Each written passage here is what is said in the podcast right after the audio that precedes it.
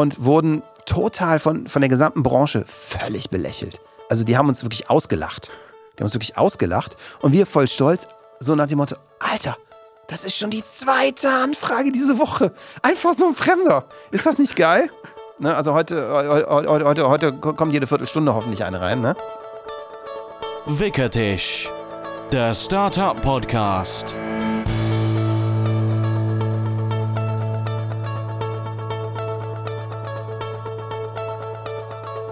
So, herzlich willkommen zur nächsten Folge vom Wickeltisch Podcast. Mein Name ist Jonas und ich begrüße euch heute aus dem HQ von With Love and Data. Gegenüber von mir sitzt Alex Jacobi, den wir heute zu Gast haben. Hi Alex, Hi. herzlich willkommen beim Wickeltisch. Ja, danke fürs Vorbeikommen. Ja, schön, dass wir überhaupt hier sein durften. Wir nehmen, übrigens, falls ihr den Sound gerade hört, äh, wir nehmen nicht mit unseren standardmäßigen Mikros auf. Ich bin mal gespannt, was äh, das Endergebnis nachher ist. Ähm, wir sitzen hier in deinem Office, in eurem Office. Mhm. Äh, du hast uns gerade eben schon so ein bisschen rumgeführt. Ist äh, echt der Hammer. Äh, paar Features schon gesehen. Die Nerf Gun Collection, äh, nicht schlecht, nicht schlecht. Und natürlich der, der CEO und Schwester Ever äh, Tower, der war auch ziemlich cool. Plus Bild und Bilderrahmen.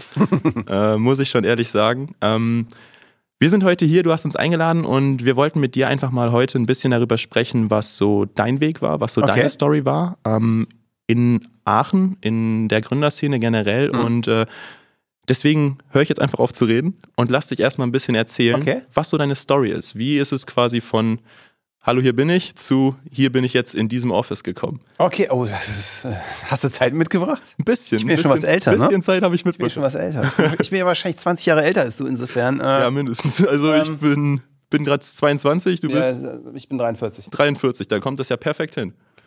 Wunderbar. Also, wie bin ich da hingekommen? Äh, tatsächlich relativ wenig mit der Gründerszene. Ähm, ich glaube so, der Ursprung dessen, was ich heute mache, der hat angefangen, als ich, weiß ich nicht, 15, 16 war. Ne, ich habe so, seitdem ich fünf bin, Klavierunterricht gehabt und komme aus einem extrem wissenschaftlichen Haushalt. Also ich bin irgendwie der einzige nicht promovierte Nichtwissenschaftler meiner Familie und äh, habe immer so so eigentlich zwei zwei Vorlieben und zwei Herzen in meiner Brust gehabt. Und das war eben einmal äh, künstlerisches, emotionales und einmal äh, Wissenschaft, rationale Dinge. Also und das ja. sind so die das sind zwei Inselbegabungen, die ich hatte. Ich bin der einzige Mensch, den ich kenne, der eine Eins in Physik und eine Fünf in Mathe hatte. so, Oh, das, das ist gar nicht so easy. das ist, äh, Das ist gar nicht so stimmt, einfach. Das stimmt. Ähm, und dann habe ich so, als ich mit der Schule fertig war, mir so ein bisschen, ja, überlegt mir sich so, scheiße, was machst du jetzt? Und hatte so zwei Paths, auf die ich Bock hatte. Und der eine war theoretisch Physik und der andere war äh, Hip-Hop-Producer. Okay. Und Und äh, dann habe ich nach dem Abi überlegt, was kann ich machen und hatte schon mal in einem ziemlich geilen Tonstudio, damals Chroma-Studio hieß das, ähm, ein Praktikum gemacht und habe die Jungs einfach angerufen, so Leute, ich bin jetzt fertig, äh, hier bin ich. Und die meinten dann einfach, ja klar, komm vorbei. geil. Super. Und da habe ich sozusagen angefangen und meinen äh, ersten großen Mentor kennengelernt, Manfred Leuchter, ein auch hier in Aachen relativ bekannter Musiker, ist der Produzent von Reinhard May. Jetzt nicht unbedingt Straßenhip-Hop, aber ziemlich krasser, geiler Scheiß. Ja, also einer der erfolgreichsten, berühmtesten Sänger in Deutschland. Und ja, und so hat habe ich mich dann damals schon entschieden, dass das mein Weg ist, weil was ich nicht wollte, war irgendein Scheiß studieren, der mich nie interessiert. Und ich habe mir damals gesagt, ja, Uni, wenn du nicht das Studium hast, was ich will, dann kannst du mich mal. Und da, da studiere ich eben nicht. Und habe für mich entschieden, okay, ich möchte ich möchte diesen Beruf machen. Und habe angefangen als Mannys Assistent. Und habe wirklich den Job von der Pike auf gelernt. Ich habe auf dem Papier gar nichts gelernt. Ja. Also ich habe äh, das erste Mal, dass ich in der Uni war, war, als ich ein Seminar gehalten habe. Äh, Respekt. und äh, habe für mich relativ schnell entschieden, dass ich Bock habe, meinen Path zu gehen. Also ich war schon immer ein Großmaul. Und habe mich relativ früh auch als, als unternehmerisch entwickelt, habe mir dann ganz schnell eigenes Equipment gekauft. Ich bin tatsächlich zu meinen Eltern gegangen, habe gesagt, so Leute, äh, ich studiere nicht, also gib mal die Asche her und ich kaufe mir davon jetzt äh, einen dicken Mac und, und Sampler und Boxen und so. Das habe ich auch gemacht.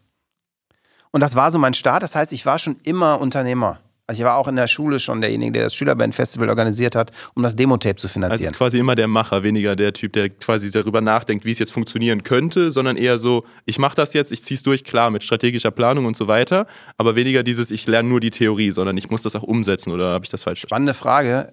Äh, Sagen wir mal so, das dachte ich. Okay. Ich hielt mich dafür. Okay. Kommen wir gleich zu. Ich hielt mich für den Macher und da ich relativ ehrgeizig bin äh, und, und, und wie gesagt, ein Großmaul, habe ich äh, mich aus dem Fenster gelehnt und gemacht. Ähm, das heißt, ich habe dann angefangen, im Studio zu arbeiten, habe da als Tonmeister gearbeitet.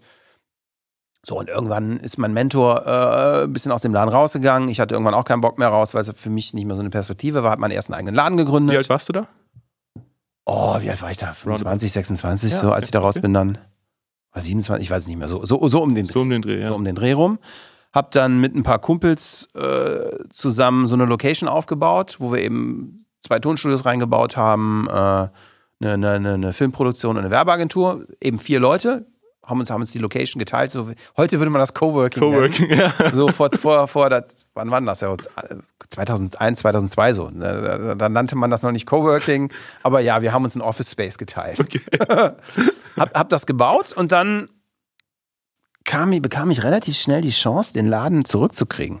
Meinen alten Laden, weil der nämlich äh, mehr oder minder waren wir eigentlich alle da raus und der lief auch nicht mehr so und das war ein riesengroßes, geiles Studio.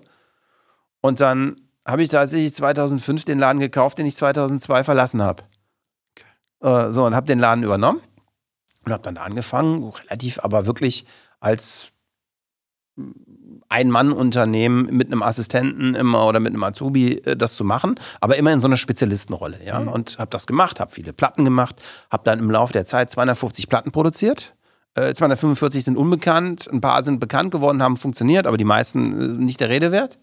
Und habe hab das durchgezogen und habe so, bis ich Anfang 30 war, so mehr oder minder so einen Spezialisten-Freelancer-Dasein im Stu- im Studio gemacht. Und habe dann irgendwann gemerkt, dass irgendwas nicht stimmt. Dass irgendwas scheiße ist. Habe das aber nicht gemerkt, was. Und habe nach und nach, also klares Ziel war ein Grammy. Mhm. Äh, und habe irgendwann so nach und nach gemerkt, das wird nichts mit dem Grammy. Und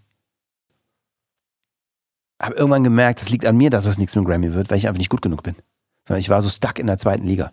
Also auf dem Papier, toll, äh, goldene Schallplatten, ja. Alle, boah, hast du einen geilen Job, ja. Aber ich selber total unzufrieden, total unglücklich in meinem Job. Und habe Jahre gebraucht, um zu verstehen, warum. Äh, die Sache war, ich jetzt, ich jetzt, wir machen mal so einen kleinen Spannungsbogen, ich erzähle erst später warum. Aber ich habe das gemerkt, dass das einfach nichts mehr für mich ist. So. Und das hatte mehrere Gründe. Das hatte einmal der Grund, dass ich ganz klar merkte, ich selber bin nicht mehr, bin nicht so geil, wie ich gern wäre. Also kann ich das nicht weitermachen. Das war die eine Sache. Auf der anderen Seite war es auch so, dass wie so viele vermeintliche Traumjobs nach außen immer voll fancy aussehen, nach innen sind die oft viel unspannender, als man glaubt. Ne? Und wenn du, wenn du, wenn du äh, Producer oder Tonmeister bist, dann machst du ja nicht die Musik, die du geil findest, sondern du machst die Musik, der derjenige geil findet, der dich bezahlt. Und wenn du ein Tonstudio in Aachen hast, klopfen da äh, irgendwie nicht nur Sio und Chata an die Tür. Ne, da, da, da, da, da kommt auch die Karnevalsband aus Stolberg. Ja, ja. So, und tatsächlich öfter. so, dementsprechend war es tatsächlich auch so, dass relativ viele Sachen mir auch keinen Spaß mehr gemacht hatten. Ich hatte ein riesengroßes Projekt, auf das ich heute noch tierisch stolz bin, was riesen Spaß gemacht hat. Das war? Äh, Ritter Rost hieß Ah, das. Ich weiß nicht, ob ihr das kennt. Ja, doch. Ja, ich habe mehr oder minder fast alle Ritter Rost-Bände mit aufgenommen und produziert. Über ganz viele Zeit und das war tatsächlich auch so ein bisschen mein zweiter Mentor. So mein erster Mentor, Manfred Leuchter, der mich eben komplett durch die Musik geführt hat. Ne, wurde dann äh, sozusagen der nächste war der Felix, der Felix Janosa, mit dem ich dann ein Produktionsteam mehr oder minder aufgebaut habe. Der einer der krassesten Komponisten ist, die ich kenne, der einfach jeden Tag einen Song schreibt seit 30 Jahren. Und äh, vier davon die Woche sind krass geil. Äh, naja, mit dem habe ich eben auch ganz lang gearbeitet und das hat auch riesengroßen Spaß gemacht. Aber abgesehen von dem habe ich da einfach meine Zukunft nicht mehr drin gesehen, weil irgendwie Musik für andere machen, äh, für irgendwie, keine Ahnung, ist einfach nicht spannend, was nicht meine eigene war. Und habe dann überlegt, okay, weißt du was, du gehst jetzt in die Werbung. Kriegst du pro Stunde die doppelte Kohle, hast nur noch eine Spur und ein easy Leben. So, Pustekuchen. Äh, Also ein bisschen mehr Kohle hat geklappt.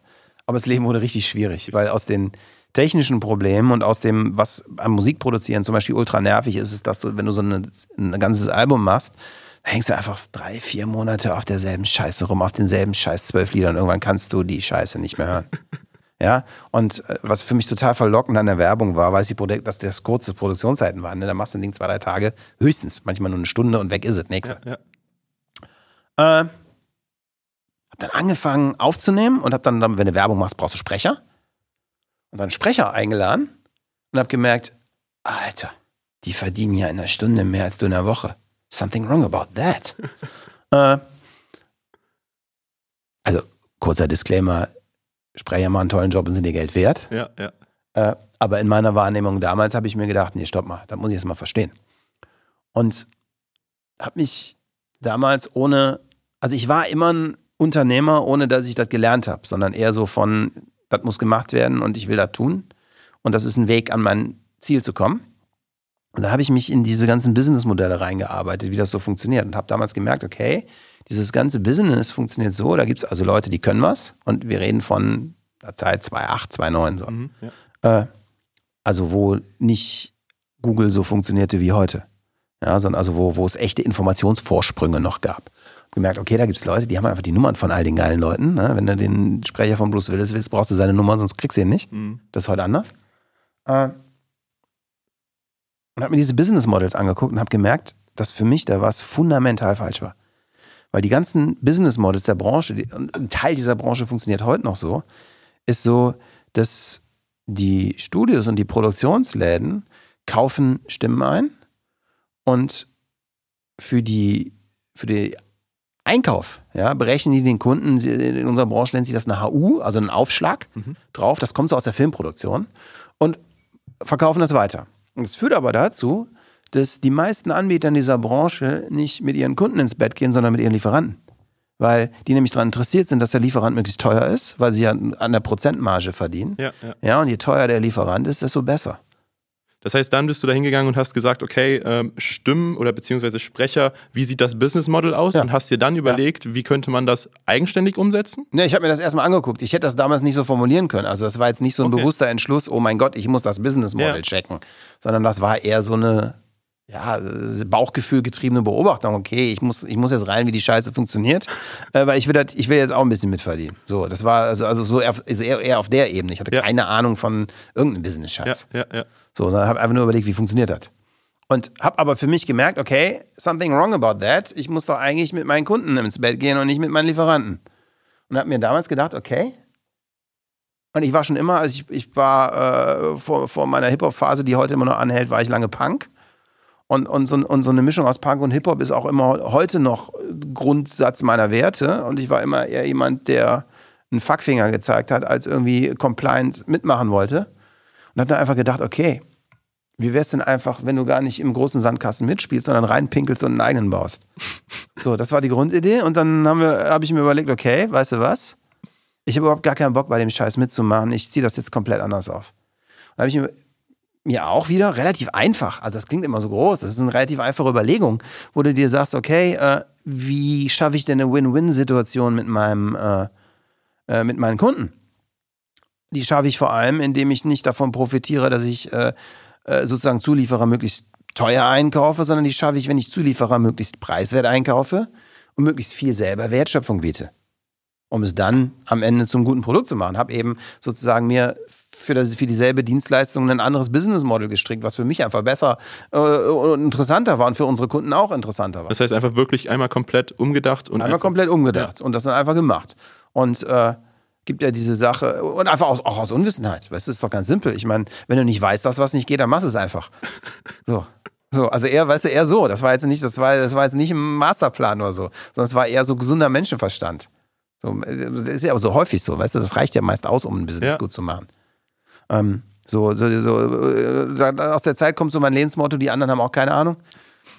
Äh, Also ich muss sagen, ich habe jetzt in, der, in den letzten Minuten, die jetzt vergangen sind, ich habe jetzt nicht äh, auf die Uhr geguckt genau, relativ wenig gesagt. Äh, mir steht die ganze Zeit so ein bisschen der Mund offen, weil ich Ja, muss mach mal. sagen, das ist, äh, ist schon echt der Hammer, was du hier erzählst. Okay. Ähm, weil es so extrem abseits der Norm ist und das fasziniert mich persönlich. Okay. Weil ähm, es ist einfach so, ich bin selber in so meinen eigenen Wegen und Mustern, sage ich mal, und klar, man kriegt ja immer von außen gesagt, hey, das und das und dies und jenes und mach doch dein Studium und mach doch die Ausbildung und du steckst da mittendrin und weißt eigentlich gar nicht, was du genau machen sollst und äh, versuchst eigentlich nur das zu machen, was dich irgendwie happy macht. Ja. Und ähm, mir hat bisher immer der Mut gefehlt, das so wirklich radikal so umzusetzen und zu sagen, komm, scheiß drauf, ich mache einfach das, was ich machen will und äh, den Rest schiebe ich komplett beiseite, in Anführungszeichen. Ähm, wie hat das, wie war dieser Prozess in deinem Kopf? Hast du da überhaupt drüber nachgedacht oder bist du wirklich einfach scheiß drauf? Es gibt gar keine Alternative. Ich jump da jetzt rein und mach einfach. Ich mach und mach und mach. Immer das, worauf ich Bock habe quasi. Ich habe das unglaubliche Glück, dass ich, wie ich finde, aus einem extrem geilen Elternhaus komme. Die, ich bin extrem weltoffen erzogen worden. Ne? Also im, im äh, mein Vater ist, äh, war sozusagen, heute würde man das sagen, Consultants für VCs. Mein Vater kommt aus der Pharmabranche und er hat in der Pharmabranche äh, als, als wissenschaftlicher Direktor äh, Akquisitions, Akquisitionen bewertet. So, aber auch von fachlicher Ebene her. Und ist sein halbes Leben durch Amerika gereist. Äh, weiß ich nicht, wir haben Freunde aus aller Welt. Die haben, meine Eltern hatten Freunde aus aller Welt. Ich kann mich erinnern, wir haben als Kinder einen Ramadan zu Hause gemacht. Äh, wir haben Hanukkah gefeiert mit Freunden. Wir haben japanische Teezeremonien gemacht. Geil. So, ich bin von, von klein auf mit Ideen und Werten groß geworden, dass Diversität jeder Art ein Gewinn im Leben ist. Und dass freies Denken und Kunst ganz wichtige Sachen in der Kultur sind und Wissenschaft. Und als ich meine Eltern, also mal abgesehen davon, dass ich einfach ein egoistisches Großmaul bin und sowieso getan habe, was ich wollte, habe ich extrem viel Support von meinen Eltern auch auf der Ebene bekommen, dass die einfach gesehen haben, dass das mein Weg ist und gesagt haben, also die sind jetzt auch nicht hingekommen, äh, äh, hier Sohn, äh, wie können wir dir helfen? Brauchst du vielleicht ein bisschen Geld? Ja, ja, ja. So, nee, vergiss es. Also, äh, also im, im, im, im Gegenteil, meine Eltern sind unfassbar kniepig mit Kohle gewesen. Nein, also, aber war jetzt nicht so dieses klassische, äh, äh, will jetzt keine Zahnarztsöhne dissen, aber du weißt, was ich meine. Ja, so, ja, ja. Äh, komme aus einem guten Elternhaus, kommen alle gut klar, aber es war eben nie Thema. Ja. So, und es war auch nicht so, ey, hier ist die Kohle, mach mal. Sondern ich habe dann tatsächlich da relativ lang dran baggern müssen. Also ich habe, äh, was ich eben erzählt habe, die Studi Studiumkohle habe ich bestimmt ein Vierteljahr haben meinen Eltern gebaggert, dass sie mir das machen mit hier, ey, guck mir erst mal einen Businessplan. Ich weiß noch, wie mein Vater hat, glaube ich, damals den Money auch abgecheckt. Mein Mentor hat, äh, ne? also ich muss da richtig äh, für fighten, um das zu kriegen. Äh, nee, aber insofern habe ich durch meine Erziehung und durch meine Eltern und durch mein Umfeld äh, einfach idealste Bedingungen für so ein Leben bekommen. Muss man mal ganz klar sagen. Ne? Und das, das, das, das zählt groß. Das heißt, mir, mir wurde es sehr, sehr leicht, mir wurde es beigebracht, so zu denken und mir wurde es sehr, sehr leicht gemacht, so zu leben. Mhm. Aber das heißt ja trotzdem, du musstest ja trotzdem noch die Initiative ergreifen. Nur weil die Bedingungen gegeben sind, heißt es ja nicht, dass man es auch macht. Ja, aber, aber das, das kommt ja intrinsisch. Also ich, Ja, ja. du setzt dich ja, äh, du setzt dich ja nicht, ganz, ganz ehrlich, also ich glaube, die, die größte Misconception, die gerade ganz viele Leute haben, ist die Misconception, dass jeder Unternehmer sein muss. So, das ist nichts, wozu man sich entscheidet. Das ist was, was kacken anstrengend ist. Und das ist was, wo man sich, wenn man nicht aufpasst, äh, kaputt macht mit. Äh, es kann aber auch total geil sein, sondern, sondern entweder du bist ein Unternehmer und oder du bist keiner. Und Was macht für dich einen Unternehmer denn aus? Nein. Also wann bist du ein Unternehmer? Ja, ein Unternehmer bist du, wenn du äh, etwas unternehmen musst. Ja, du lachst so. Wie, wie, wie, wie, was willst du wissen? Ein Ich weiß nicht, hast du so irgendwie so, weiß ich nicht. Also ein Unternehmer hat in der Regel eine Vision äh, und spürt einen krassen Schmerz, dass die realisiert gehört. das wollte ich hören. Ja, ja, und den, den, den spüre ich eben schon immer. Und das, das ist gut, dass du das fragst, weil das kommt nämlich zu der Auflösung der Frage eben, warum war ich so unhappy? ähm, nee, insofern haben mir, haben mir meine Eltern da extrem geholfen. Und der wirkliche Kick war aber auch, um ganz ehrlich zu sein, einfach zu richtigen, am richtigen Ort, äh, zur richtigen Zeit zu sein. Weil wir haben das nämlich gestartet äh, um 2010 als SEO-driven Business. So, und ich glaube, einer der wichtigsten, äh, vielleicht muss man mal erzählen, einer der wichtigsten Driver für, für gutes Unternehmertum ist Faulheit. So, und unsere Idee damals war, das ist heute gang und gäbe, das war damals nicht gang und gäbe, zu sagen, oh, jetzt mit diesem ganzen Internet-Scheiß und so, äh, lass uns doch mal so, lass uns doch eine Datenbank bauen im Internet für Sprecher, wo die Kunden selber suchen und die Arbeit machen. Mhm. Und äh, wir gar nicht mehr was tun müssen, sondern und dann habe ich zwei Kumpels gehabt, die haben gesagt, ja, einer war so ein Wahnsinniger, der hat, ja, ich schreibe gerade ein Framework selber. Ich so, muss ich mal ausprobieren? Ja, mach mal. Ja, Mama. Und ja, komm, easy, machen wir dir in zwei Wochen so eine Seite, ne? Halbes Jahr später. Klassiker. Ne? Also wir, ne, wir reden, das jetzt, ist jetzt zehn Jahre her. Und das war so der Schritt rein, dass wir so eine Web-Application gebaut haben, äh, deren Basis wir, ne, also die technische Basis verwenden wir heute nicht mehr, aber Teil unseres Datenstamms stammt noch aus der Zeit. Und dann haben wir angefangen, wirklich eine Datenbank aufzubauen. Dann haben wir gesagt, okay, jetzt müssen wir, äh, haben uns mehr oder minder selber ein CRM-System geschrieben. Super basic, super basic. Und haben angefangen, erstmal rauszugucken, wen gibt's denn auf dem Markt. Dann habe ich, äh, hatte ich eine, eine Kollegin, äh, die hat damals als Praktikantin angefangen, die ist jetzt gerade in Mutterschutz gegangen. Äh, die, die, die, die, die, die, die hat jetzt bis letzte Woche unser Sales-Team geleitet.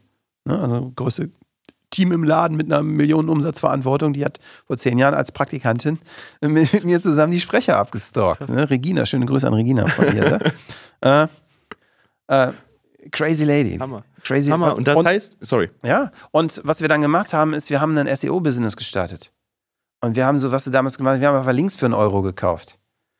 Und haben dann einfach über das SEO-Game äh, das Business äh, hochgezogen, indem wir es einfach geschafft haben, gesagt haben, okay, wir müssen für die Wörter auf Platz 1 kommen, haben das gemacht, solange wir konnten, haben uns dann irgendwann auch Hilfe gesucht und wurden total von, von der gesamten Branche völlig belächelt. Also die haben uns wirklich ausgelacht. Die haben uns wirklich ausgelacht und wir voll stolz, so nach dem Motto, Alter, das ist schon die zweite Anfrage diese Woche. Einfach so ein Fremder. Ist das nicht geil? Ne, also heute, heute, heute, heute kommt jede Viertelstunde hoffentlich eine rein, ne?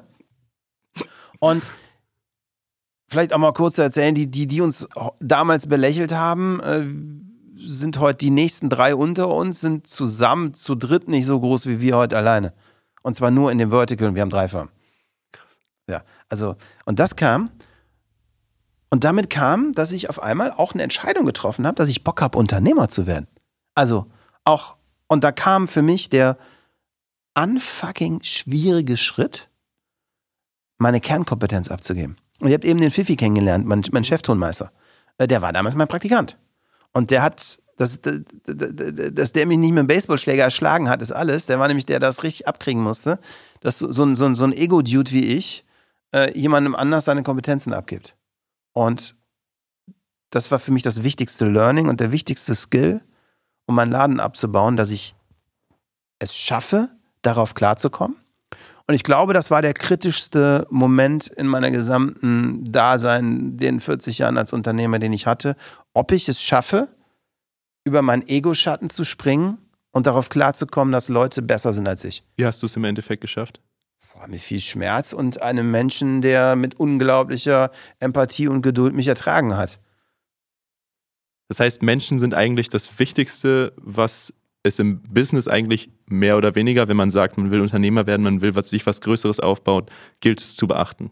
Die richtigen Menschen, Ja, du brauchst Menschen und Maschinen. Menschen und Maschinen, ja, natürlich, ja klar, Menschen und Maschinen, natürlich. Aber wenn du die Menschen vor dir hast, dann gibt es ja Menschen, die passen zu einem, Menschen, die passen nicht zu einem. Ja. Du kannst jetzt, wie viele Mitarbeiter hast du jetzt? Und Um die, um die 40 im Moment. um die Ich weiß gar 40. nicht. Das heißt, das sind ja extrem, variieren ja die Charakter Ja. dieser Menschen. Ja.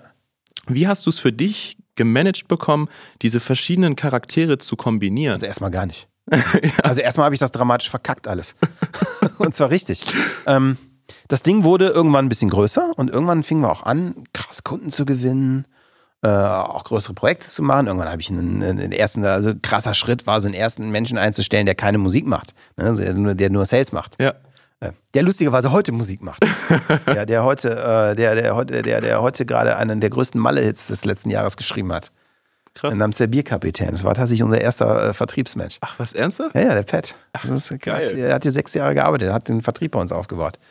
Ähm, und ja, pass auf, dann wird der Laden größer und ich mach, ich habe das alles zum ersten Mal gemacht. Ne? Ich, äh, und wenn du anfängst, eine Firma zu haben und so wie ich das äh, ohne belastendes Fachwissen tust, dann, fängst du einfach an zu machen und ich habe dann versucht, mich zu verhalten, wie ich glaube, dass man sich verhält.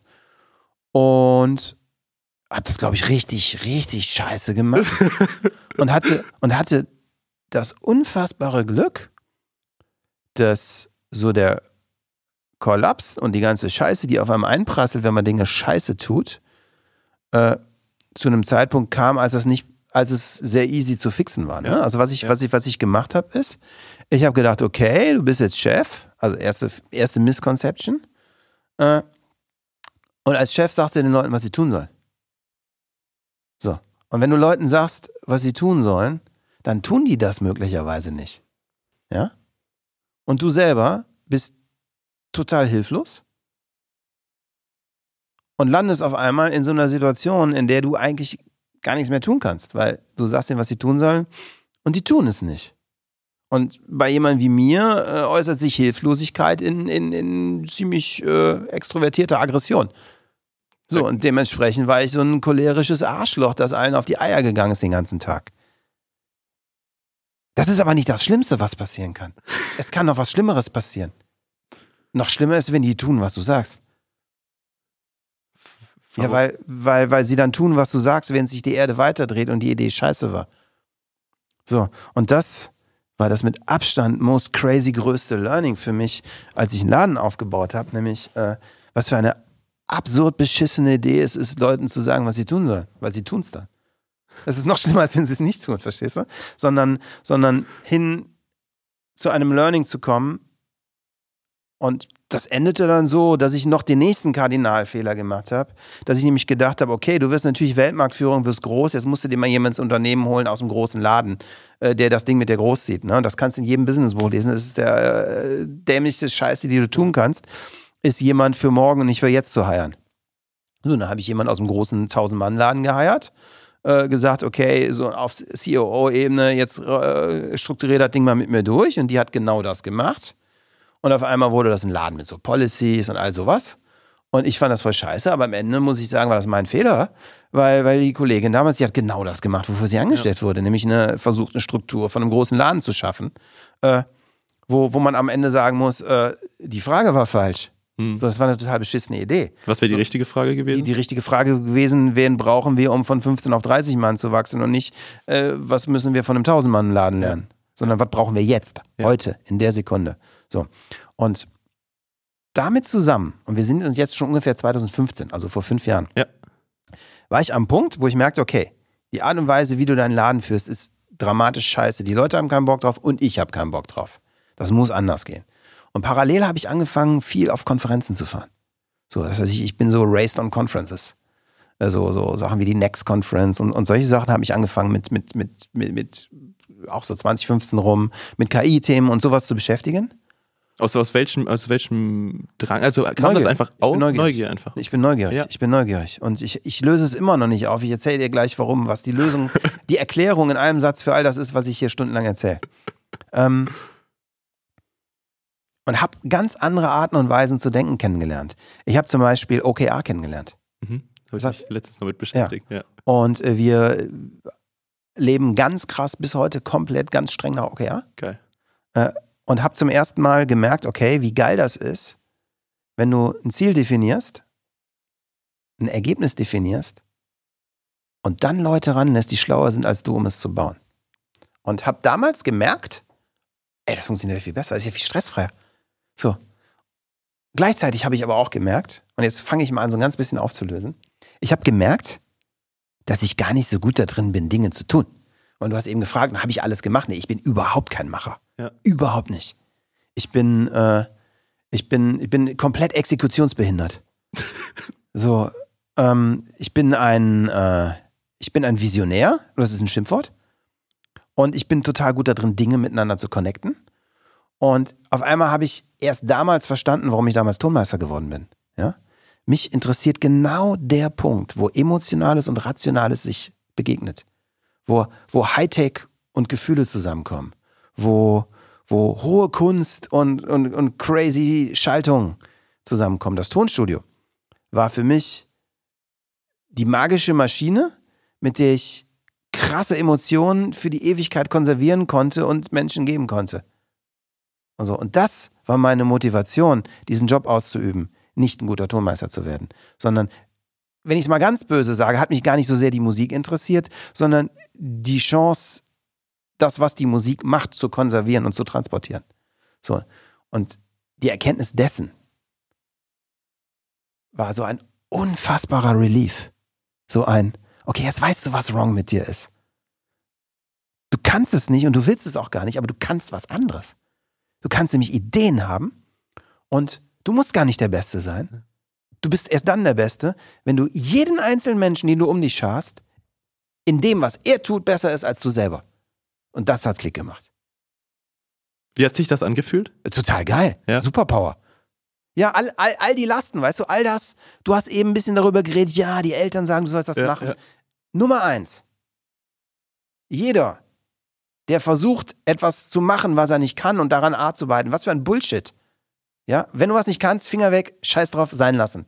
Ja, und die ganze begrenzte Lebenszeit dafür zu nutzen, das zu tun, was du kannst. Oder sagen wir mal, das in dem Gebiet zu lernen, in dem du talentiert bist. So, und ich habe gemerkt, okay, ich kann was. Es ist nur anders als das, was ich dachte. So, was ich nämlich kann, ist, ich kann total gut Zusammenhänge verstehen. Ich habe eine relativ gute Auffassungsgabe. Ich habe eine gewisse Form von Entertainer-Talent, äh, kann und, und kann eine Idee so äußern, dass Menschen sie verstehen. Ich kann Menschen motivieren. Ich, ich kann sie auch gut demotivieren. Und äh, ich kann mich ausdrücken. So. Und, und ich habe total crazy Ideen. Ich will ja immer die Weltherrschaft. So, und aber die Erkenntnis ist ja, die Weltherrschaft schaffst du ja nicht alleine. Sondern da brauchst du ein geiles Team. Das stimmt. Das stimmt. Und auf einmal habe ich gemerkt, dass all das, was ich dachte, was ich brauchte, wo ich die ganze Zeit so hart dran gearbeitet habe, da gut zu werden, mit keiner Chance, das jemals zu schaffen, das, das war wie so, wie so eine Last, die von der Schulter abfiel, wo ich merkte, okay, ganz ehrlich, du steckst in dieser Rolle drin, aber es ist gut so. Und am Anfang fühlte sich das voll fake an, nicht selber zu arbeiten, sondern arbeiten zu lassen oder was auch immer. ne? Und heute würde ich sagen, ich bin ein mittelmäßiger, ich bin ein schlechter Spezialist, ein mittelmäßiger Manager und ein super guter Executive. Also super gut nicht, ich muss noch viel lernen, aber ich bin ein guter Executive. Ja. Aber da anzukommen und zu merken, da gehöre ich hin, Ja, ja. das war ein ganz langer Weg. Der hat So. ja insgesamt dann, Naja, der, ist, nie- der, der, der, der endet, wenn ich in den Sarg steige. natürlich, natürlich. Aber von dem Zeitpunkt, dass du angefangen hast mit dem Ganzen, bis zu dem Zeitpunkt, wo du es realisiert hast, dass es so ist, dass zumindest, dass du es ausmachen konntest. Also das Realisieren war ein Prozess über viele Jahre, der am Ende mit einem Knall bei einem Mittagessen endete. konntest. Das hat sich tatsächlich alles auf einen Ich habe Moment. das, ich hab das an einem einzigen Tag verstanden, was passiert ist. no way. Ja, das war völlig crazy. Äh, ich habe eine Freundin, die ich schon seit Teenie-Zeiten kenne, äh, crazy spannende Wissenschaftlerin, Linguistin.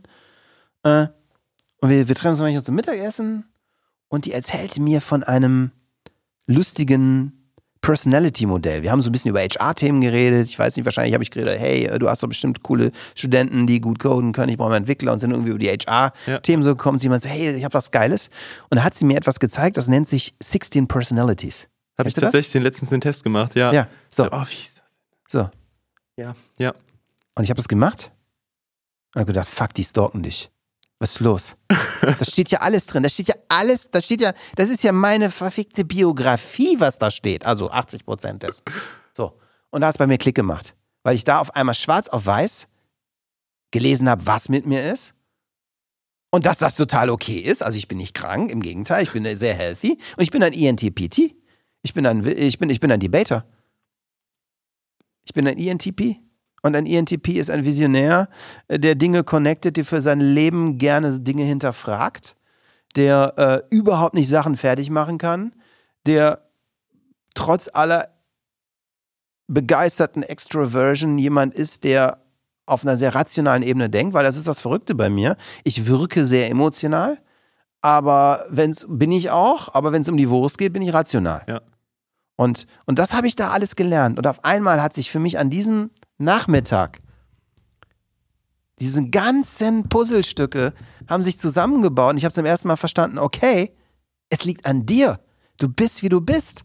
Und du bist so und du bist auch gar nicht allein. Und ich bin bis heute ein ganz großer Anhänger von diesem Modell. Nicht, weil es die Welt erklärt, aber weil es mir geholfen hat, zu, zu, zu sehen, wo du stehst und weil es mir auch total geholfen hat, äh, auch wenn man mal als Unternehmer, ich meine, äh, das Wichtigste, was du hast, sind, sind Leute. Also gerade jemand wie ich, ich muss die Leute haben, sonst, sonst ich kann es nicht alleine. Ja. So, aber das Geile ist, ich kann auf einmal viel größere Ideen haben. So, ah, KI bauen, kein Thema, also ein KI bauen. Ja. Bauen wir. Ja, und auf einmal merkst du, okay, mit dem funktioniert das total gut mit dem, mit dem, was du kannst. Ja. Aber das Wichtige ist, alles, was ich tue, also für jeden, der ein ENTP ist, funktioniert das, was ich erzählt habe, total gut und kannst einen Blueprint machen, nacharbeiten. Für jeden anderen wird das total in die. Hose gehen. Ja. So. So. Und deshalb als Auflösung, die Erkenntnis dessen, was ich kann und was ich nicht kann, war der Schlüssel zu dem, was ich tue. Und heute, äh, und das ist der nächste wichtige Schritt. Weil ich habe eben gesagt, äh, Unternehmer ist, sucht, das, das man, man kann sich, man muss dafür, man muss Bock drauf haben. Ja. Und man muss damit auch umgehen können, weil ich habe tatsächlich auch so ehrgeizig gearbeitet, bis ich äh, mit, mit äh, MRT und krassesten Untersuchungen tagelang im Krankenhaus landete, weil ich umgekippt bin. Weil ich so viel, so viel gearbeitet habe, äh, bis ich umgekippt bin. Und nicht nur einmal. Krass. Und das ist total beschissen. Ja. Äh, und das ist übrigens auch nicht geil. Und es ist überhaupt nicht zu glorifizieren, weil wer, wer, also klar, mit 40 Stunden kommst du nicht hin. ja, ja. Ja, aber wer über seine Energie arbeitet, der arbeitet einfach nur schlecht und scheiße. Ja, also, also 100 Stunden die Woche ist kein, äh, ähm, it's not a feature, it's a Ja. bug. ja, muss man, muss man mal lernen. Und dann der zweite, glaube ich, unendlich wichtige Schritt, um Unternehmer zu sein, ist, sagen wir mal so, das, was mich am meisten im Moment beschäftigt. Und wenn, wenn du mich jetzt fragen würdest, Alex, gibt es einen einzigen Hack, ein geiles Unternehmen zu haben? Würde ich sagen, ja, den gibt's. Und das ist Achtsamkeit und Meditation. Achtsamkeit Empathie. und Meditation. Und Empathie. Empathie und Mitgefühl ist der wichtigste Value, den wir in unserer Company haben. Und nicht, weil wir so gute Menschen sind. Sondern, sondern die Fähigkeit, die man übrigens ganz simpel erlernen kann, Dinge zu beobachten, ohne sie zu bewerten. Also die Beobachtung von der Bewertung zu trennen, ist das most crazy Tool, das du als Unternehmer überhaupt haben kannst. Weil es dir nämlich, gerade wenn du so jemand wie ich bist, der sich sehr schnell für Dinge begeistert, äh, auf einmal lernen kannst, erst beobachten, dann bewerten. Und äh, die Idee von Achtsamkeit führt in alle Bereiche von einem Unternehmen durch. Im Thema HR, ja, äh, gerade heute ist es ja so, und das ist gut so, dass anders als im, äh, was in der Generation äh, meiner Eltern, da war ja der Chef und das Unternehmen in einer sehr superioren Position und der Arbeitnehmer in einer sehr gearschten Position. Ja. Äh, Heute ist es schon fast andersrum. ja, also, es das ist stimmt. sehr ausgeglichen heute. Das also heute, heute, heute ist man zum Glück zu einer Win-Win-Situation verdammt. Und nicht nur verdammt, sondern man ist, äh, man hat das Glück, dass man in dieser Win-Win-Situation ist. Und wenn du Win-Win-Situation strickst, und wenn meine Berufsbezeichnung ist Win-Win-Situationsstricker, äh, das, ist, das, ist, das ist so das, was meine Aufgabe ist, dann ist Achtsamkeit und, und ich möchte mit keinem Wort behaupten, dass mir das immer gelingt. Also ich bin manchmal ein total aggressiver, nervender Arsch, wo ich selber denke, oh mein Gott, wie hast du dich gerade benommen? So, ne? Also ich mich, das, das gelingt mir nicht immer, aber ich merke, dass immer, wenn es mir gelingt, immer wenn es klappt, ist mir das gelungen. So rum, ja? Und wenn ich also lerne, mit Achtsamkeit und, und, und, und äh, Gedanken und, und Beobachtung zu sehen, wie geht's meinen Kollegen? Was wollen die, was Ja, wollen die nicht? ja. Und dazu gehört auch zu erkennen, okay, das ist die falsche Person am falschen Ort. Ja. Ja? Äh, Und das führt nicht dazu, dass man zu jedem nett ist, das kann auch dazu führen, dass man jemand kündigt. Ja. Ja? logisch, Sondern das, aber das führt dazu, dass man auf einmal so eine, so eine, so eine sehr heilende Objektivität gewinnt, weil man die, weil man die Interpretation hinterfragt. Ja, ja. Ja? Also den Fokus auf den Menschen legen. Wenn ich das jetzt Nein, mal so. nicht auf den Menschen, Nicht den auf den- Fokus auf den Sach. Äh, wenn du, wenn du, wenn du, wenn du, wenn du meditierst, versuchst du äh, den Fokus auf das Jetzt zu legen. Ja, das Also du beobachtest, was passiert, ohne es zu bewerten. Ja, und es ist nicht so, dass es primär. Du kannst, äh, du kannst sehr achtsam einen Prozess dir anschauen. Also das hat, das ist, Okay. also das okay, geht auch okay, für okay. Menschen. Ja, aber ja. du kannst auch einen Prozess achtsam anschauen. Okay. Du kannst alles achtsam anschauen. Und wenn du im Sale bist und einen geilen Sale mit einem Kunden machen willst und du versuchst empathisch zu verstehen, wo steht dieser Mensch, ja, dann führt Achtsamkeit dazu, dass du mehr Kohle verdienst, weil du einen besseren Sale machst. Weil, wenn du dir überlegst, warum kaufen Menschen Dinge? Ja, es ist nämlich so, ein Kunde brieft dich mit seinem Outer Need. Ich hätte gerne Produkt X. Mhm. Ja? Er trifft seine Kaufentscheidung nach seinem Inner Need. Ja? Nämlich, äh, was bewegt diesen Menschen persönlich in seiner Situation? Ja, was motiviert ihn intrinsisch? Plus, ein guter Sale hat immer auch noch einen philosophischen Wert. Ja, warum muss es nochmal in der Welt so sein? Ne, ich, ich, kann, ich kann es mal an, an, an unserem Businessmodell zeigen. Ja. Ja, wie, wir- wie wir das gebaut haben. Und erst wenn diese drei Sachen übereinstimmen, hast du ein gutes Produkt. Und ich habe ein Beispiel für ein gutes und ein schlechtes Produkt. Wir haben auch, äh, ne, also wir probieren ja viel. Ich kann, äh, pass auf, ich Klar, gebe bitte, erstmal ein Beispiel bitte, für ein bitte. gutes Produkt. Ähm, unser ganzes Voice-Over-Business, Wundervoice, Sprecher, Sprecher, wo ich dir erzählt habe, wir haben das Businessmodell geflippt. Ja. Das ist ein das ist unser bestes laufende Sparte seit Jahren, die es auch seit zehn Jahren gibt, die auch heute größer ist denn je. Ne? Und das funktioniert deshalb so gut, weil wir den Outer-Need der Kunden, hey, ich brauche eine geile Stimme in meinem Film, verbunden haben mit dem Inner-Need, boah, wie geil. Und da kann ich persönlich mit dem Bruce Willis telefonieren. Ja. Weißt du, die Leute, die bei uns mit den Sprechern arbeiten, die haben eine mega Experience. Ja? Und wenn du diese Inner Needs bedienst, scheiße, ich darf von meinem Kunden nicht verkacken. Ich habe keine Ahnung, wie das mit diesem Ton funktioniert. Ich habe manchmal vielleicht auch kein Geld mehr für das Budget und es muss trotzdem gut werden. Ja? Das heißt, den Inner Need der Leute zu verstehen, wo stehen die ihrem Kunden gegenüber im Projekt. Ja? Plus, ganz wichtig, den philosophischen Need. Und der philosophische Need in unserem Produkt ist zum Beispiel zu sagen, ey, es kann einfach nicht sein, dass meine Lieferanten so teuer sind, dass ich selber nichts mehr kriege. Ja, weil unsere Kunden sind auch ganz krass arbeitende, engagierte, motivierte Menschen. Und sozusagen in unserem Produkt zu sagen, okay, wir versuchen die, wir sind kein Billiganbieter, aber wir versuchen extrem äh, Win-Win-situationsmäßig in den Kosten für den Kunden zu arbeiten und auch dem Inner Need dieses Kunden, der sagt, es kann nicht sein, dass immer nur die anderen verdienen, Ja. machen. Ja. Und dadurch, dass wir diese drei Needs zusammen drin haben, haben wir ein Produkt, was gut funktioniert.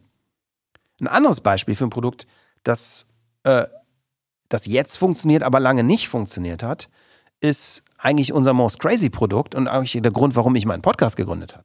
Ja, ich habe irgendwann äh, mir überlegt, wie geil wäre das denn, wenn man so ein Freak wie ich ist, der so zwischen Kreativität und, und, und, und, und, und, und, Rationalität steht, wie geil wäre das denn, wenn ich so diese ganzen Sachen von Data Science und, und all den Sachen, die es so gibt, Mhm. verwenden würde, um kreative Werbung geiler zu machen. So, wie geil wäre das denn, wenn ich äh, verstehen würde, wie Menschen ticken? Ah, weißt du, da kommt auch wieder dieser Empathiegedanke Ja, ja. in Marktforschung. Wenn ich vielleicht ein KI-Modell habe, das mir für eine Viertelmillion Musikstücke vorhersagt, wie du dich fühlst, ja, und das, hab ich, das haben wir gebaut. Also wir, wir, wir bauen eine KI, die vorhersagen kann, wie Menschen sich fühlen, wenn sie eine Musik empfinden. Hab gedacht, ey, wie geil. Da kann ich ja ein automatischer Werbeproduzent draus bauen. Hab gedacht, das ist voll das geile Produkt. Äh, und guess what? Die Scheiße wollte keiner haben weil wir uns die falsche Zielgruppe gesucht haben. Weil wir nämlich am Anfang rausgegangen sind an, an Kreative und gesagt haben, ey, damit wirst du als Kreativer noch geiler. Äh, nur, das war unsere Idee, aber nicht deren Idee.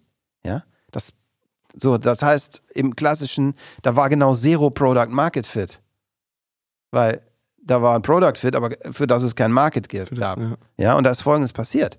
Da sind wir nämlich zu den Kreativen gegangen, zu den und, wir kennen die alle sehr lange, sehr gut, sehr total krasse Leute und super schlaue Leute auch. Aber gemerkt, okay, weißt du, ein Kreativer, eine Kre Kreativität ist ja eine ganz spannende Sache und jede Idee wird in kreativer Perfektion geboren. Die Welt ist noch nicht bereit für sie. Das musst du aber akzeptieren. Aber unser, unser, unser Kommunikationsansatz war, ey, mach deine Ideen noch geiler. Und die so, ey, ich bin der Geiz, ich brauche keine geileren Ideen. Ganz ehrlich, hilf, hilf mir, dass die Leute das verstehen, aber meine Ja. Ideen müssen nicht geiler werden. Ja, ja. So, das heißt, im, im Outer Need haben die das schon, hat das Produkt nicht gestimmt. Im Inner Need haben die gedacht, verfickte Scheiße, wenn, das wirklich, wenn der wirklich recht hat, schafft er mich ab. Dann, dann wird möglicherweise auf einmal mein magischer Prozess durchschaubar. Das will ich nicht. Ja. Plus, im philosophischen Need haben die gesagt, es kann nicht sein, dass Maschinen unsere Arbeit abnehmen. So, und dieses Produkt war in allen drei Ecken scheiße. Und deswegen hat es nicht funktioniert. Jein. Nein. Jein, die Idee ist nach wie vor großartig. Die Idee heute ist super, ja klar. Aber es war die falsche Zielgruppe. Ja.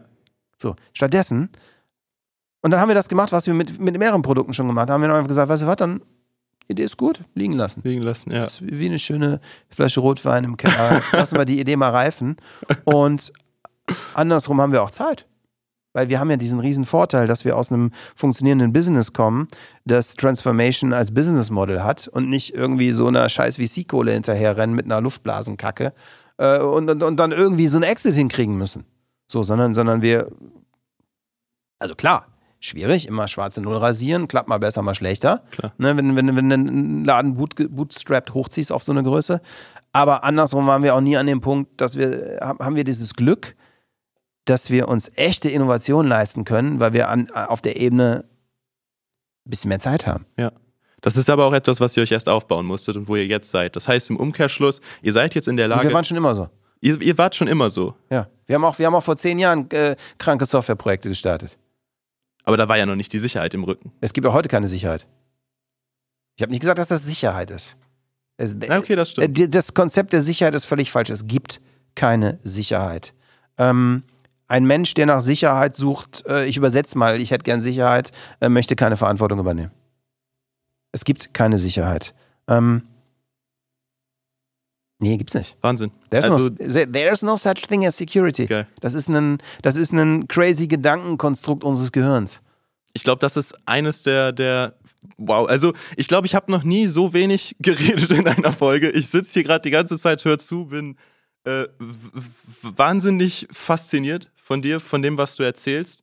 Ich werde Ähm, gleich rot. Ja, nein, es ist, es ist tatsächlich so. Ähm, mir wurde jetzt schon mehrmals symbolisiert, dass äh, wir jetzt schon langsam auf die 40 Minuten, wahrscheinlich jetzt langsam 50 Minuten zugehen. Ähm, Okay. Deswegen würde ich das Ganze jetzt, obwohl ich es unfassbar gerne noch weiterführen würde, an der Stelle einmal Richtung Ende führen. Mach mal. Ähm, wir haben zum Ende hin immer unsere drei Wickelfragen. mal. Ähm, da hast du jetzt indirekt, oder ohne dass du es wusstest, schon ein paar beantwortet. Die, ist, die erste wäre nämlich, was ist so der größte Skill, den ein Unternehmer oder ein Gründer mitbringen muss, um wirklich erfolgreich zu sein? Ich glaube, da hast du heute schon eine Menge erzählt. Den gibt's Äh, nicht, äh, das tun, was er kann. Ja, ja. Das tun, was er kann und das, was er nicht kann, äh, für das, was er nicht kann, sich Leute um sich rumsuchen. Mega, mega.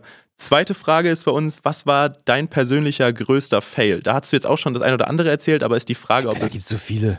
Ja. ich weiß nicht, ob es... Okay, okay, pass auf. Der war dieses Jahr. Okay. Das hat mit Scaling zu tun. Ähm, wir haben. Äh, Das wird, das- du musst mir fünf Minuten geben. Das Ja, zu fünf erzählen. Minuten, fünf Ähm, Minuten kriegen wir noch hin. Der größte Fail war, dass ich vor lauter crazy großen Ideen die Achtsamkeit nach innen verloren habe. Ähm, ich habe dir eben von der Kollegin erzählt, die gerade jetzt in, in, in Mutterschutz ist. Ja. Und ähm, die ist eine unglaublich crazy Managerin und hat unfassbar diesen Laden hochgezogen nach vorne gebracht mit ihrer Arbeit.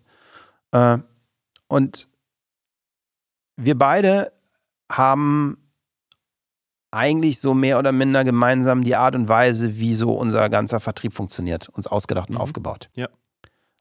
Äh, und der funktioniert vor allem gut, weil wir sehr lange uns mehr oder minder wie ein Piratenschiff benommen haben. Ja, also Generalisten. Generalisten, die an jeder Ecke mit Cleverness und Engagement jedes Feuer löschen, das kommt und so lange bleiben wie nötig und, und alles krass machen. Und absolute Dur-Mentalitäten haben. Und haben, je größer wir geworden sind und je OKRicher wir geworden sind, ähm, immer mehr Bottom-up uns aufgebaut. Ja. Aber tatsächlich in, in, in, in unserem gesamten Sales-Modell nach wie vor, ohne es selber zu merken, top-down agiert Ja. top-down agiert, indem wir Sachen wie, ey, komm, gib her, ich helfe dir, alles klar, mache ich dir, nicht immer nur Eigenverantwortung gepredigt haben, sondern sehr häufig, um eine Abkürzung zu nehmen, schnell gemeinsam Sachen gemacht haben.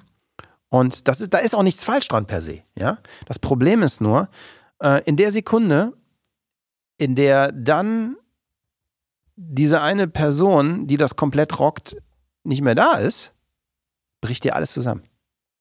Und das war sehr gut. Also, und dass wir das so gemacht haben, war eine, war, haben wir täglich gemeinsam entschieden, ja.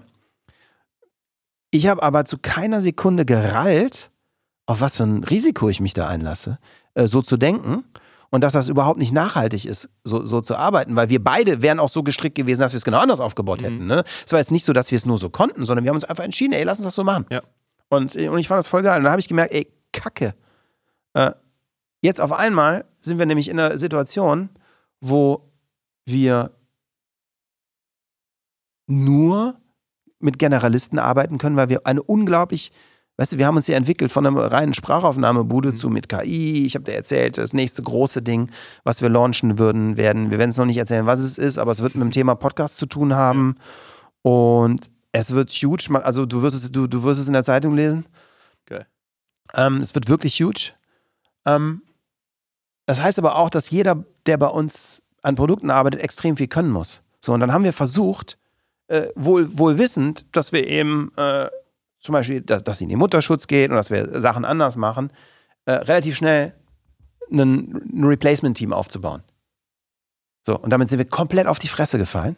Das hat nicht geklappt, weil wir über die Zeit lang so komplexe Produkte hatten, dass es überhaupt gar nicht mehr für einen normalen Menschen möglich war, sich da onzuboarden. Ja. So, so. Und dass wir eben auf der einen Seite äh, sozusagen Stellen geschaffen haben, die so komplex sind, dass man Jahre braucht, um sie zu erlernen.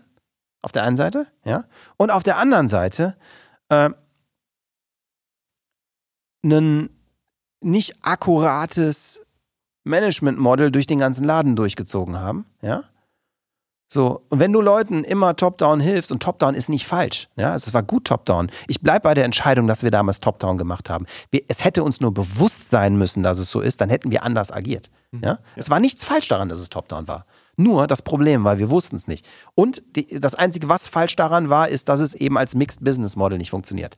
Parallel haben wir immer komplexere Produkte gehabt haben natürlich irgendwann auch angefangen, eine Konzernstruktur und sowas zu bauen mit verschiedenen Gesellschaften, hatten aber die Motivation der Gesellschaften eher, okay, das macht betriebswirtschaftlich Sinn, sowas hier zu haben und das da zu haben, aber nicht unbedingt nach außen prozessmäßig und haben auf einmal ein komplett verstricktes Ding gebaut, wo keiner mehr seiner Mutter erzählen konnte, was er überhaupt, was die Firma macht, in der er arbeitet wo die Leute, die den Job machen mussten, so unfassbar viel crazy Scheiße gleichzeitig können mussten, äh, wenn sie neu kamen, dass es überhaupt nicht drin war, ja, wo wir auch so eine Kultur hier hatten, dass die Leute, die seit zehn Jahren den Scheiß mit aufbauen, für die ist es alles normal, die denken auch so, ey, normales Feiern, easy peasy, was Ja, soll's, ja. Und ja, das war mein größter Fail, das nicht zu verstehen. Und das hat uns sehr, sehr, sehr viel äh, Energie gekostet, das hat uns eine Zeit lang auch sehr viel Freude gekostet, äh, weil es ein für alle schwieriger Prozess war.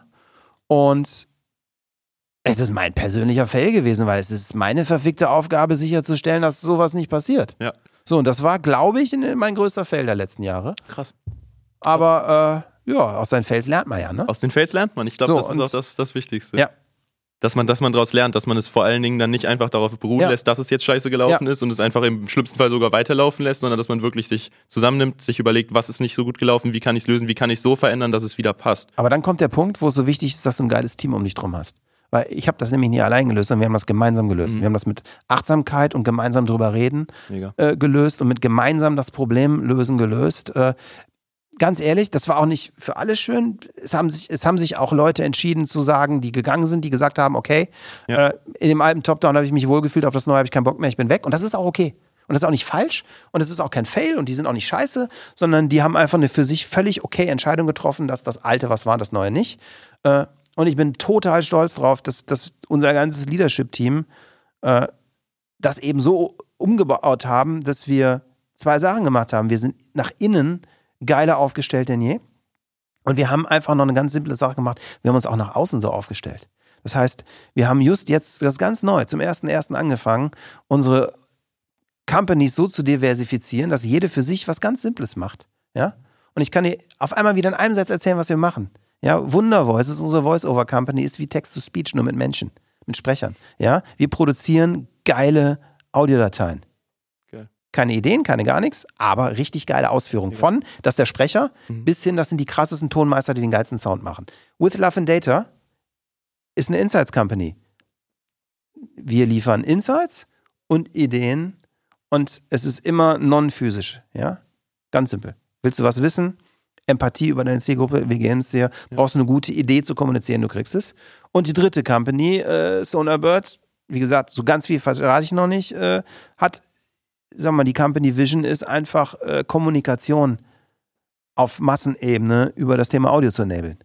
So, und auf einmal hast du drei ganz simple Dinge, drei ganz simple Geschäftsmodelle und dann, äh, ich muss gleich zwei Buchempfehlungen loswerden. Witzig, das ist die dritte Frage. Okay, geil.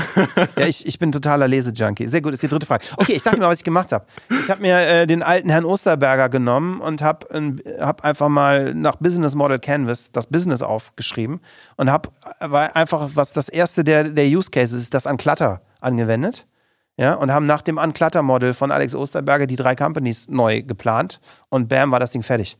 Also war ein bisschen mehr Arbeit war, war, ein bisschen mehr, aber am Ende, es war tatsächlich so, dass wir schon halb im Prozess waren und ich dann nochmal das Buch rausgeholt und gesehen habe, ach krass, das machen wir gerade. Ja, ja. Und aber anhand dessen, wir haben nämlich wirklich Folgendes gemacht. Wir haben, äh, wir haben es in ein Plattform-Business, ein Customer Relationship Business und ein Innovationsbusiness aufgeteilt. So. Wundervoices ist, obwohl es auf der Plattform läuft, ganz klar ein Relationship-Business. Wir haben eine Relationship mit unseren Kunden und aufgrund dieser Relationship arbeiten wir mit denen. Egal, ob wir eine Plattform verwenden oder nicht. So. Diese ganze Research-Geschichte, wo ich dir gerade erzählt habe, wo wir so früh gefailt haben, wo wir jetzt eben neue Zielgruppen ja, gefunden ja. haben, die, die, die sich freuen, dass es das gibt, ja, das ist ein Product Innovation Business. Da geht es ganz klar um, um, um, um eine so innovative Ansatzweise, wie noch nie jemand gearbeitet hat. Ja. Und äh, die Art und Weise, die Idee zu sagen, wir brauchen eine Plattform, mit der wir massengesteuerte Audiokommunikation ermöglichen für alle möglichen Use Cases, ist ein Plattform-Business, ein Plattform-driven Business. So. Und die Aufteilung, die Sachen simpel zu machen, die funktioniert. Und das funktioniert, weil wir OKR machen, weil wir ganz klare Company Values haben. Ja? Äh, Company Values sind Extreme Ownership, Simplicity, Curiosity, Storytelling, Compassion and Empathy und Jetzt habe ich einen vergessen, jetzt weiß ich nicht mehr, wo, wo ich war. Ähm, Compassion and Empathy und Unlearn. So. Und das Spannende ist an der Stelle, dass wenn du, wenn du das anwendest und machst, auf einmal funktioniert alles und wird alles ganz einfach. Und wenn du ein Stück nach oben gehst, dann ist das alles total logisch. Und es ist auch so einfach. Wir machen es uns nur immer zu schwer, weil wir immer glauben, dass es kompliziert ist. So, und jetzt kommen wir zu dem Buchtipp. Das eine ist BMC von Osterberger und das zweite ist Extreme Ownership von Jocko Willink. Das, okay. das, andere, das andere Buch, was unsere Company geprägt hat wie kein anderer. Äh, wir haben jeden der neuen Extreme Ownership Werte bei uns in der, in der Company Geil. Value stehen und haben Extreme Ownership dazu gemacht. Obligation to understand. Ja. Steht sogar schon auf meiner Amazon-Liste. Ich wollte es mir letztens bestellen, habe es noch nicht gemacht, aber dann äh, wird Beste heute Abend die Bestellung raus. Also unlesbar, ganz ehrlich, ein Buch, ein Buch, das mir sehr schwer gefallen ist zu lesen, weil als alter Punk-Zivi ist irgendwie ein, ein rumschießender Sniper nicht so ganz mein Wertehorizont. So im Gegensatz. Also ich glaube, dass ich ziemlich scheiße finde, was der alles macht. Ja, ja. Aber das Buch ist ja aus der Motivation rausgeschrieben, ich bringe meine Jungs nach Hause. Und das ist ja auch meine Aufgabe hier. Mega das ist, glaube ich, äh, das perfekte Schlusswort für die mhm. heutige Folge.